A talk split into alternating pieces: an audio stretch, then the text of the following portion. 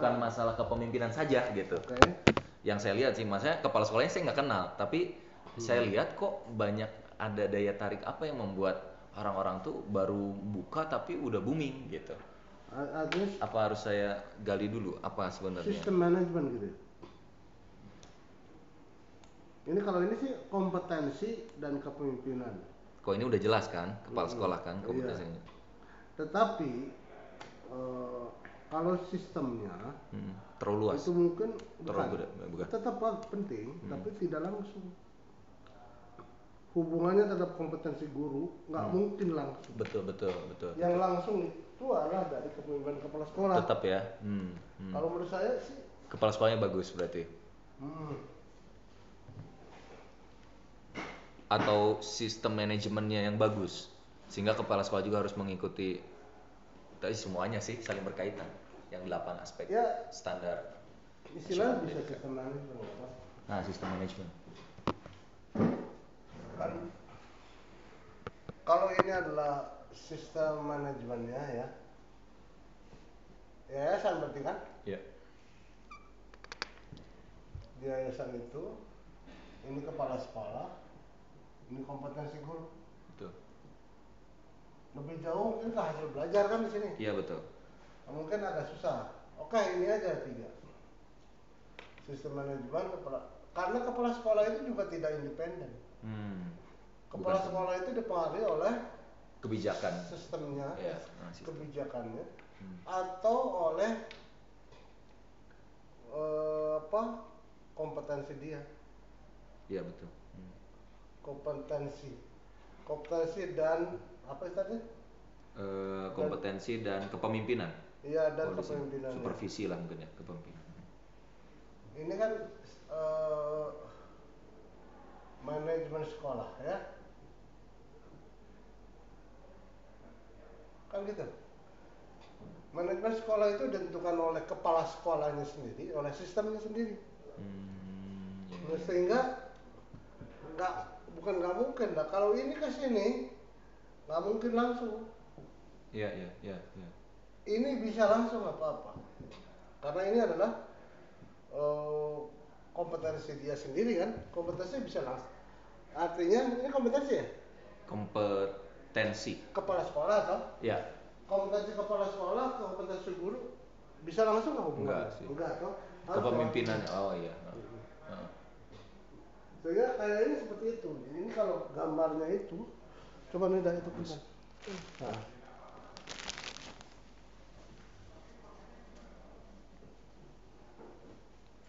Ini kan sistem ya.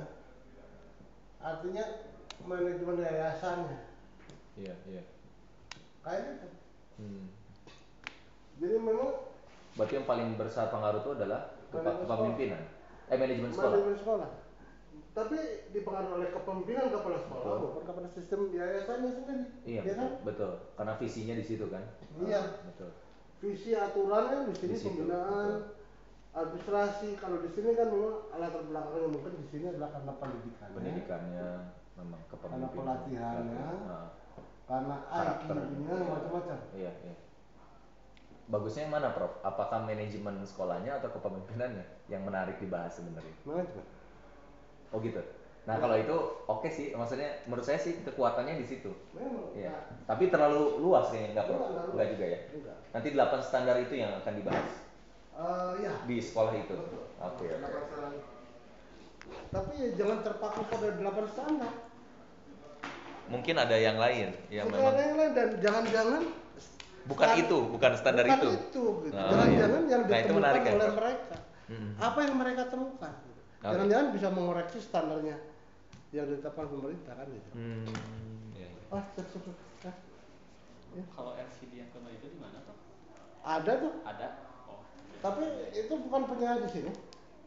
Bukan ya di sini. Hah? Katanya punya di sini. Tidak di sini kan? Itu. Tolong dia bikin kayak gitu. Enggak, ini tuh antara membandingkan satu atau dua gitu. Inventaris ya.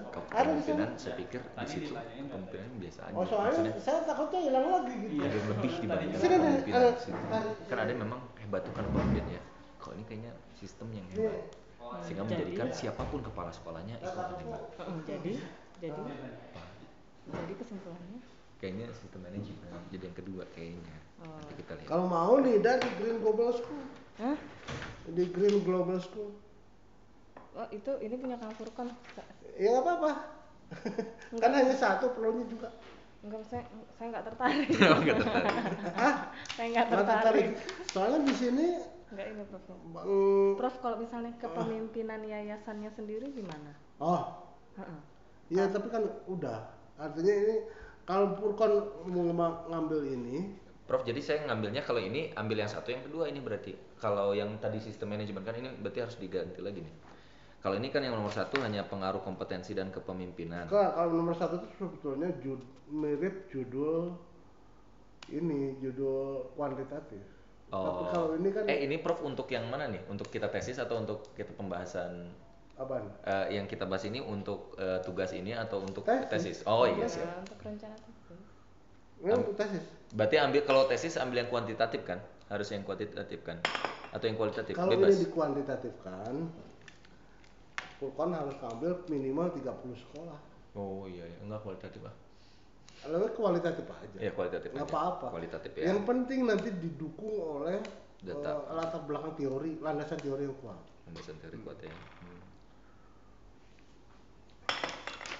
Nah itu dia. Oke, Purkon udah aman ya. Sekarang Nida ini kan ngasih 4 judul ya, 5 ya.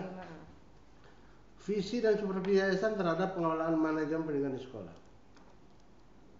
Sebenarnya saya lebih agak tertarik sama yayasannya, Prof. Dengan pengaruh visi dan supervisi yayasan ya terhadap pengelolaan manajemen. Soalnya ini pengelolaan dan manajemen kan sama sebetulnya. Oh iya. Udah manajemennya dicoret. Iya. Pengaruh visi dan supervisi yayasan terhadap efisiensi kali ya pengelolaan pendidikan di sekolah. Efisiensi pengelolaan pendidikan di sekolah gitu. Iya gimana Pak? Soalnya saya kalau green itu idenya Kang Purkon dan saya tidak tertarik. Memang nggak anu ya. Nggak semua tuh green, hanya itu aja, hanya sekolah itu aja yang green. Saya lebih seneng ya mungkin karena saya sekarang jurusan penjaminan mutu, pastinya kan nggak jauh-jauh dari manajemen pendidikan, masuk ke sekolah saya ada kenalan yayasan, nah jadi pengen bapaknya kan punya yayasan, jadi gampang dapat. Bukan gampang gitu, memang ada. Nomor 5 itu juga bagus nih Net. Oh gitu ya Pak. Berarti nanti fokus implementasi standar pendidikan dan pendidikan terhadap kualitas kinerja guru. Implementasi standar pendidikan. Berarti saya fokus ke ini ya, yang PP 19 itu ya Prof? Iya itu, fokus di sana. Boleh ini nomor 5 bagus. Oh gitu. Pengaruh implementasi standar. Implementasinya tuh? Nah oh ya. Oh jadi bagus 5 ya Prof dari yang. Ya kayaknya nomor 5 lebih bagus. Lebih menarik ya Prof. Tapi ini harus kuantitatif. Harus kuantitatif ya. Iya, karena ini kan measure. Semua ini kan. Benar. Ini diukur ini. Kalau yang satu bisa kualitatif, Prof. Hah? Yang poin 1 bisa kualitatif nggak, Prof? Yang mana? Yang 1. Iya, ya sana.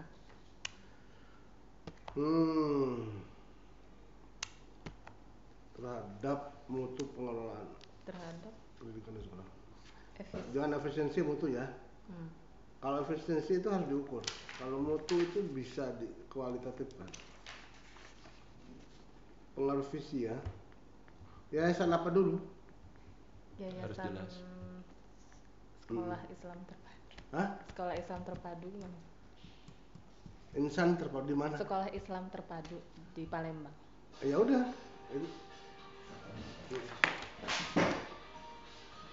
Ya udah pulang aja. Oh enak.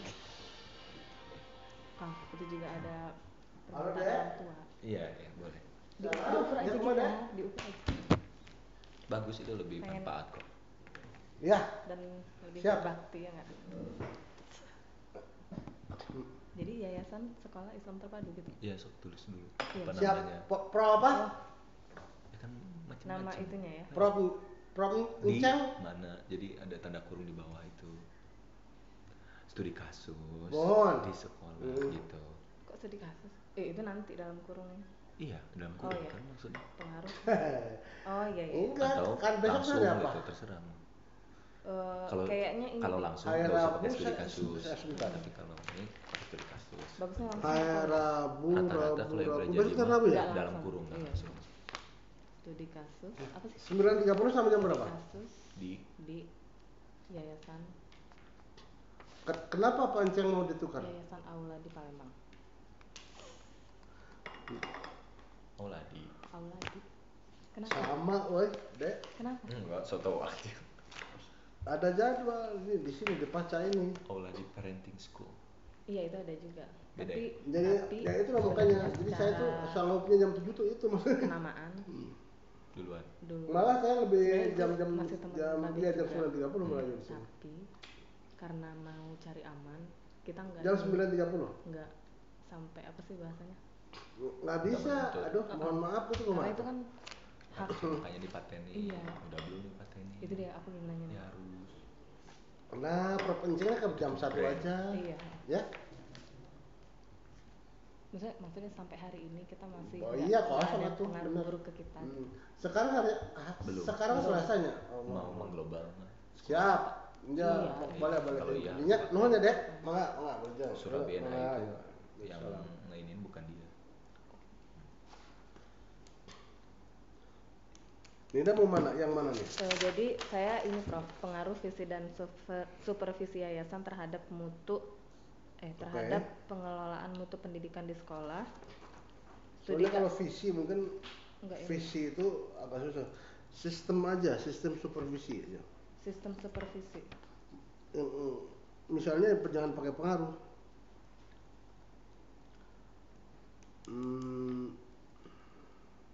Sekarang tuh namanya sudah supervisi ya? Pengawasan gitu ya?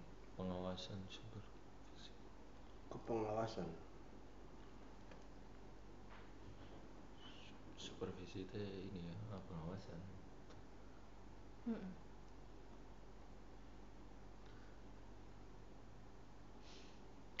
Visi ya. Dan tapi kalau visi biasanya digandengkan dengan misi ya.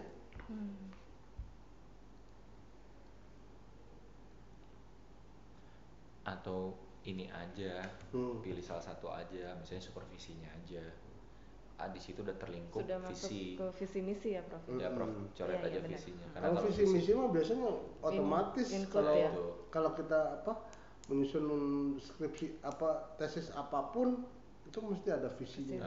Mesti pengaruh supervisi itu pasti jelas. Yang disupervisi adalah kebijakan yayasan ya. Iya. Jadi tetap pengaruh ya, Pak? Enggak, jangan pengaruh. Nah, saya mikir itu sistemnya. Sistem dan mekanisme supervisi. Tapi istilah supervisi itu kan sekarang masih ada nggak? Sekarang udah jadi nggak ada? Masih, Prof. Supervisor. Kepengawasan gitu. Itu lebih ini ya, lebih Indonesia lebih general ke pengawasan ya. Mekanisme cari yang boleh sistem dan mekanisme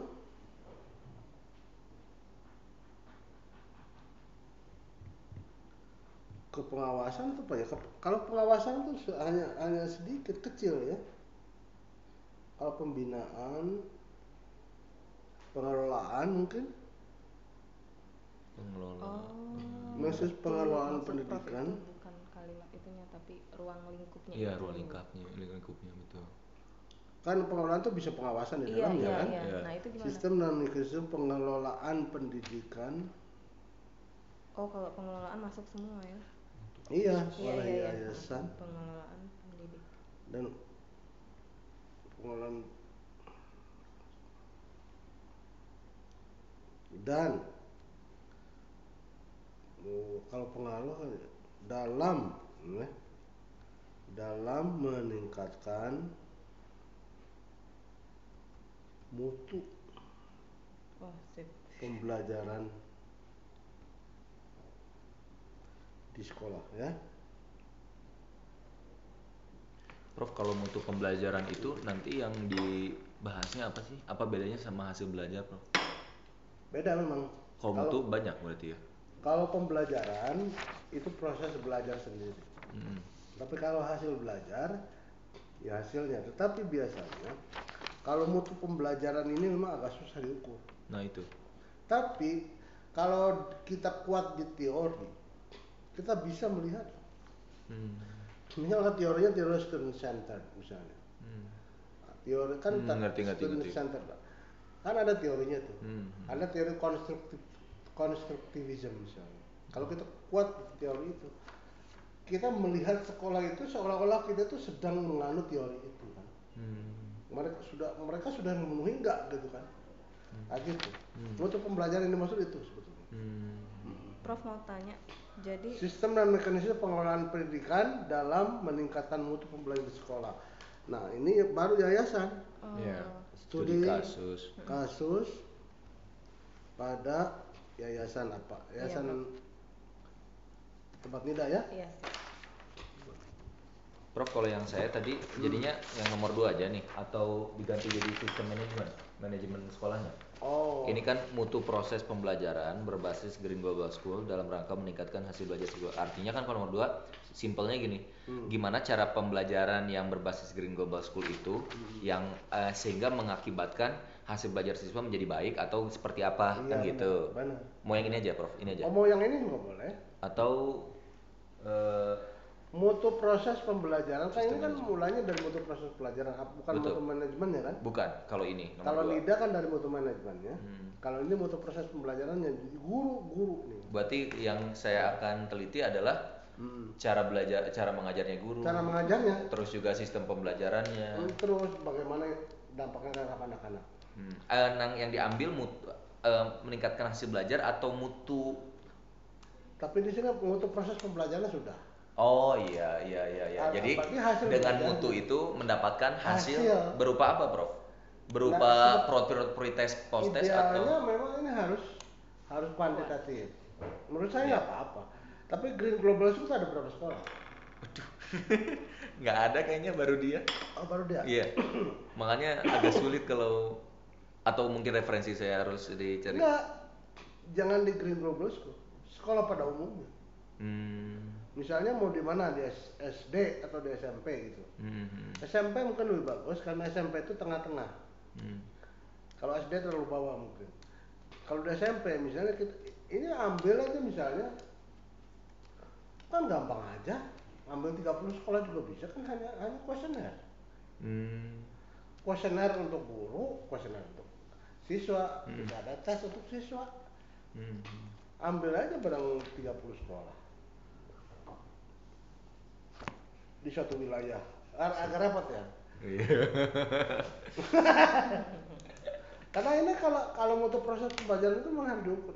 Kalau mutu proses pembelajaran bisa diobservasi. Tapi kalau mutu hasil belajar siswa itu susah. Iya udah, meningkatkan hasil belajar aja, Prof. Aman. Meningkatkan hasil belajar siswa di situlah. Apanya? Jadi udah kayak gini aja, mutu proses pembelajaran di situ yang berbasis Green Global School. Dan mereka meningkatkan hasil belajarnya aja. Artinya yang diteliti di sini hasilnya adalah outputnya. Warna apa yang ditawarkan oleh Green Global School? Betul. Dalam warna apa? Betul. Mutu proses. Jadi kita bagus, Prof, udah itu benar. Mutu proses pembelajaran berbasis Green Global School. Jadi kita sama-sama kualitatif ya. Green Global School dalam rangka meningkatkan. Jadi intinya ada nggak pengaruh? Setelah memakai, ya maksudnya dengan kan kalau benar kalau kalau SD yang lain mungkin biasa nggak ada nilai plus, kalau ini kan berarti ada yang beda plusnya. Ada plusnya. Kalau gitu meningkatkan keunggulan belajar ya. Artinya kalau dalam hasil rangka, benar jangan hasil ya, Prof ya. Iya. Jadi nggak bisa diukur dengan yang lain kan. Betul. Keunggulan belajar benar meningkatkan keunggulan belajar siswa. Kita jadi keunggulannya apa? Bukan di hasilnya, bukan di akademik ya, tapi misalnya prestasi ini apa saja. Sekarang ini lebih cocok menurut saya. Betul. Keunggulan. Nah, minggu depan kita kan sudah di Jol nih. minggu depan harus sudah come up dengan latar belakang masalah. Ya, latar belakang. Identifikasi masalah. Identifikasi. Dan rumusan permasalahan, rumusan masalah. Tiga itu aja dulu. Rumusannya. Lihat aja contoh-contoh. Iya. Siapa? Berarti kita fokus kualitatif semua ya, Prof? Iya, kualitatif nggak apa-apa. Nggak apa-apa. Landasan teori nggak usah dulu ya, Prof? Landasan teori nanti ya. Apanya? Landasan teorinya nanti ya. Ini aja dulu ya, tiga ini ya. Latar belakang, identifikasi, dan rumusan. Itu dulu. Ya, itu iya, dulu. Kalau sudah bener anunya, itu, baru ya, pertanyaan penelitiannya. Saya kan dulu harus ada landasannya juga, kenapa gitu? Nanti saya akan jelaskan mengenai teori. Oh iya, siap. Nah, iya itu. Gitu, masing-masing apa? Siap. Pokoknya sekarang nyari-nyari masalah dulu aja ya. Iya. Nyari masalah tanpa masalah ya. Oh iya. Ini nyari masalah pakai masalah. Iya, iya, iya, ngerti. Jadi ini yang apa? NIDA itu apa tadi? Sistem dan mekanisme pengelolaan pendidikan dalam meningkatkan mutu pembelajaran di sekolah. Sekarang NIDA itu konsentrasi ke kepala sekolah ya. Oh. Konsep kepala sekolah. Jadi konsep kepala sekolah itu dalam undang-undang yang berlaku di Indonesia, kepala sekolah adalah guru yang diberi tugas tambahan. Nah, konsep itulah yang membuat pendidikan kita terpuruk. Iya. Karena kepala sekolah kita tidak dihitung anunya. Untuk mengangkat kepala sekolah itu, kompetensi leadershipnya nggak dihitung. Nggak dihitung. Karena itu semuanya adalah hanya menambah tugas guru saja. Gitu. Jadi seolah-olah menjadi kepala sekolah itu hanya sambilan dari guru, dari tugas guru. Nah, oleh karena itu maka kualitas kepemimpinan atau leadership kepala sekolah itu nggak pernah diperhitungkan sebagai faktor yang akan membuat sekolah itu menjadi berhasil. Nah, itu yang menurut saya itu yang harus diperbaiki. Kalau kita berangkat dari beberapa contoh beberapa negara Korea Selatan misalnya, untuk menjadi kepala sekolah itu harus menjadi guru yang profesional dulu. Itu pokoknya kompetensi tertinggi dari guru itu adalah kepala sekolah. Setelah melewati guru awal, naik ke profesi tingkat 1, naik ke profesi tingkat 2, nah kali ke tingkat 3-nya itu sudah menjadi kepala sekolah, disiapkan untuk kepala sekolah. Sesudah dia profesional. Nah, bukan sekedar dari guru diberi tugas tambahan gitu. Iya. Nah, itulah yang membuat pendidikan kita terpuruk, karena sekolah-sekolah kita tidak dirancang untuk menjadi sekolah yang kondusif untuk guru-guru bisa belajar. Coba lihat saya kan pernah saya lagi kerjasama dengan AITSL sekarang. AITSL di Australia. AITSL itu adalah The Australian Institute of Teaching and School Leadership. Ya. Nah, mereka itu mengkonsepkan kepala sekolah sedemikian rupa agar kepala sekolah itu menjadi seorang pemimpin yang profesional.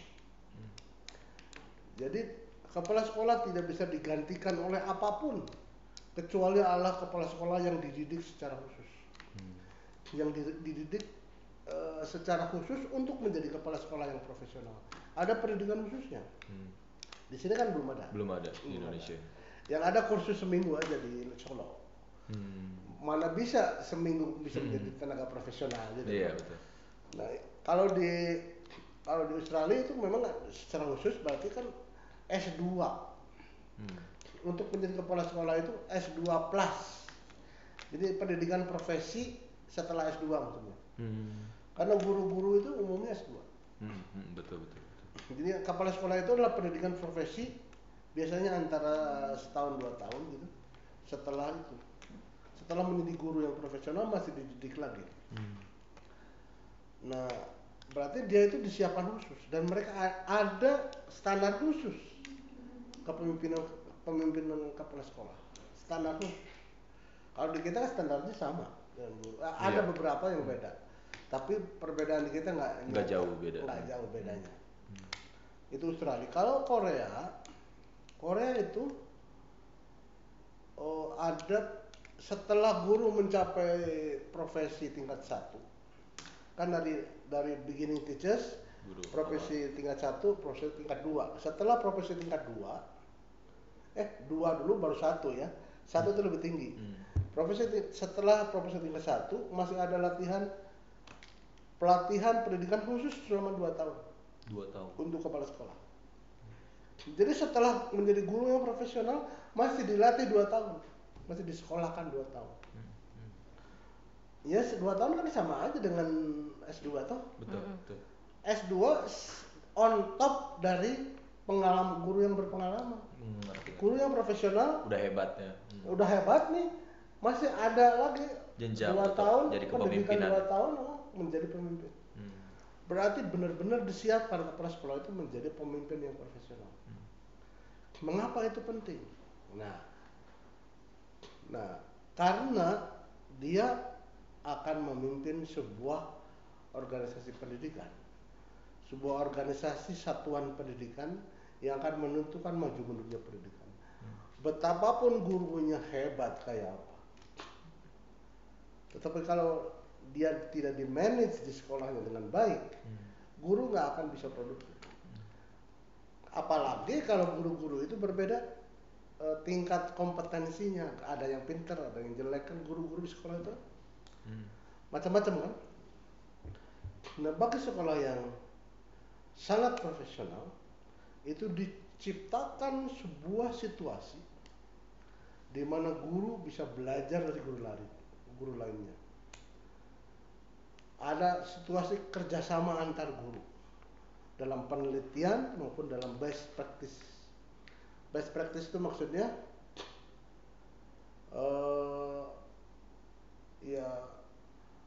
akal dia, setiap guru itu belajar dari guru-guru, dari pengalaman guru lainnya. Ini saya ada best practice. Tuh. Saya ini punya pengalaman ini. Dengan cara begini ternyata murid saya berhasil. Anda bisa ikut saya. Caranya begini. Saya juga punya lah sebenarnya. Jadi ada saling memupuk anak. Ini cross fertilization antar guru. Nah, itu diciptakan itu bukan dengan apa-apa kecuali dengan manajemen sekolah. Yeah. Kalau sekolah tidak di-manage dengan baik, nggak mungkin terjadi itu. Betul. Diciptakan oleh kepala sekolah. Iya. Nah, itu yang namanya kepala sekolah yang benar. Nah, di sekitar itu nggak terjadi. Mungkin ada lah sekolah yang sudah top mungkin melakukan itu ya, tapi umumnya kayaknya enggak. Sekolah itu hanya dijadikan sebagai tempat mampir sementara. Betul. Guru-guru ngajar balik lagi, berkumpul bubar lagi, kumpul bubar lagi. Jadi tidak pernah ada suatu sistem yang memungkinkan guru-guru itu bisa belajar bersama di sekolah. Padahal sebuah profesi itu bisa ditingkatkan dengan melalui cross fertilisasi, saling menghubung. Itulah pentingnya manajemen sekolah. Mengapa saya katakan ini? Australia itu udah kayak begitu. Jadi Australia itu sama, kepala sekolah itu dididik oleh program khusus setingkat S2 setelah guru menjadi profesional. Sama dengan Korea. Jadi mungkin Korea juga mereka juga sering belajar kan gitu ya. Nah, kalau kepala sekolah itu mau ditempatkan di daerah terpencil pedesaan, masih ada latihan 1 tahun lagi. Jadi begitu rumitnya untuk menjadi kepala sekolah dari sisi kompetensinya itu. Saya kan pernah punya program ya, pengiriman guru ke Australia. Itu program saya belajar di sana. Guru-guru Jawa Barat kan dikirim ke Australia kan udah 5 tahun terus menerus Sampai 500-an yang dikirim ke sana. Nah, salah satu program yang saya desain itu adalah mereka harus ditempatkan di sekolah selama 2-3 minggu di sekolah. Sekolah sana. Si guru-guru kita itu saksikan bagaimana perilaku kepala sekolah, bagaimana perilaku guru di sekolah. Ternyata guru-guru kita yang dikirim ke sana, waduh Pak katanya, saya terima kasih benar katanya sudah dikasih kesempatan untuk bisa belajar di negara maju ya, kecuali kan OECD. Saya itu katanya hampir seumur hidup saya itu malah mengalami training, penataran, pelatihan gitu. Tapi saya nggak pernah ada yang masuk tuh kalau training di sini. Biasa kayaknya pulangnya seperti kosong aja. Tapi sekarang di Australia saya 3 minggu 4 minggu di Australia, rasanya saya itu merasa dicuci otak katanya. Beginilah cara memimpin sekolah yang benar. Begini cara guru-guru bisa belajar, karena memang kalau guru mengajar di kelas itu pekerjaannya. Iya, betul. Pekerjaan itu sangat dipengaruhi oleh apa yang dia pelajari sebelumnya. Betul.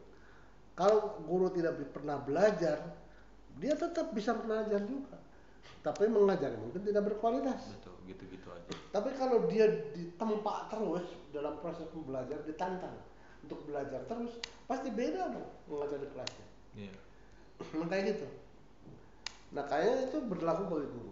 Nah, ini khusus kepala sekolah. Coba banyak kok di internet, download aja kepala sekolah mengenai headmaster. Nah, sekarang manut dulu. Guru ini, karena perempuan mengenai guru ya, proses pembelajaran. Ya guru lah. Guru, betul. Jadi sebenarnya teaching is an art gitu. Bahwa mengajar adalah seni, ya. Mengajar itu bukan science gitu, tapi beyond science. Memang bisa calon guru bisa belajar bagaimana mengajar, bisa sebagai sains, sebagai ilmu. Tetapi itu hanya untuk reference awal. Ini guru tuh dia belajar di teori bagaimana cara mengajar yang baik kan? Iya. Yeah. Bisa dipelajari. Tapi itu tidak menjamin bahwa dengan tahunya itu dia bisa mengajar yang baik. Betul. Supaya dia bisa mengajar yang baik, dia harus menjadikan itu semua sebagai art, sebagai seni. Nah, seni itu akan tumbuh dan berkembang bukan dari buku, tapi dari terus-menerus dia berpengalaman, terus-menerus mengalaminya. Yeah.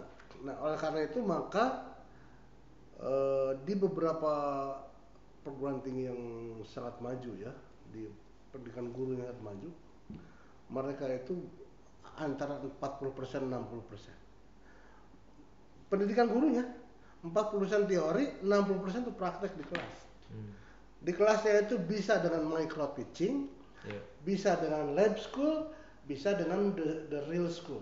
Jadi tetap tiga-tiganya ada. Jadi cara mengajar pertama di micro teaching. Setelah dia belajar teorinya ya, teori mengajar. Tahu nggak micro teaching? Iya. Micro teaching adalah di kelas. Iya, nanti di komentarin. Iya, simulasi kan. Komentarin. Setelah micro teaching, tingkatkan lagi menjadi lab school. Kan di sini ada lab school. Nggak pernah dipakai di sekolah percontohan. Jarang sekali dipakai. Padahal itu kan untuk harusnya itu gitu ya. Harusnya dipakai itu lab school itu untuk mengajar, itu untuk pelatihan mengajar. Setelah lulus di lab school dari micro teaching baru ke sekolahnya sebenarnya. Real school. Dan di sekolahnya sebenarnya itu tidak 1 kali 2 kali. Itu harus ditempatkan dalam tempo misalnya 2-3 bulan. PPL. 1 semester. Kayak PPL. 1 semester aja suruh ngajar di sekolah itu. Baru bisa jadi guru. Nah, menurut saya itu sudah berlaku di negara lain, tidak di kita. Di kita itu guru-guru di kita itu hanya guru-guru yang teoritis saja. Setelah teori sudah hafal gitu, tahu gitu, tapi sebetulnya tidak bisa melakukan apa-apa. Bukan art ya, tapi science baru ke science. Science ya. Bukan art. Menarik. Nah, coba. Itu dikatakan oleh GMR. Cari GMR. Apa GMR? Global Monitoring Report. Ini semua UNESCO Pak, ini laporan UNESCO. Dia bilang, katanya,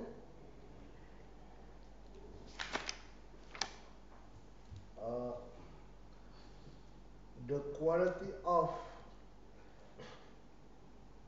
education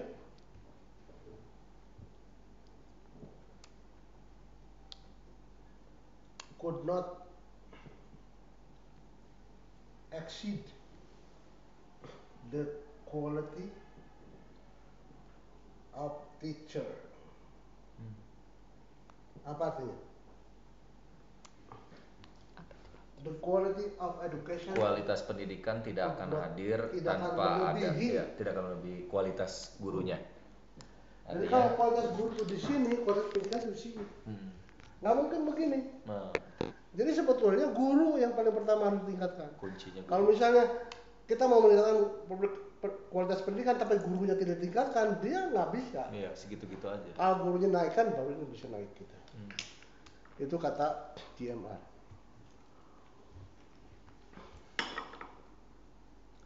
Cari itu GMR itu. Siap.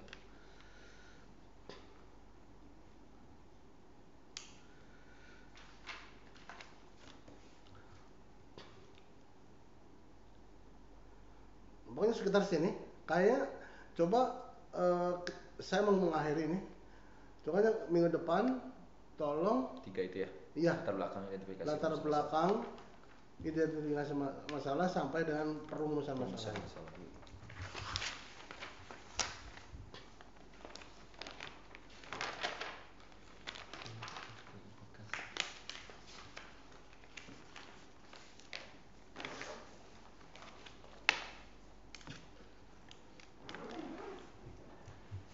Ada pertanyaan? Cukup, Prof. Komentar ya? Iya. Kasih, Prof. Enggak apa-apa. Tolong diisi aja. Iya, Prof. Kita kan udah berapa kali ketemu? 3, 4. Hari ini 4. Ini kayak yang keempat ya? Nanti tengah-tengahnya nih.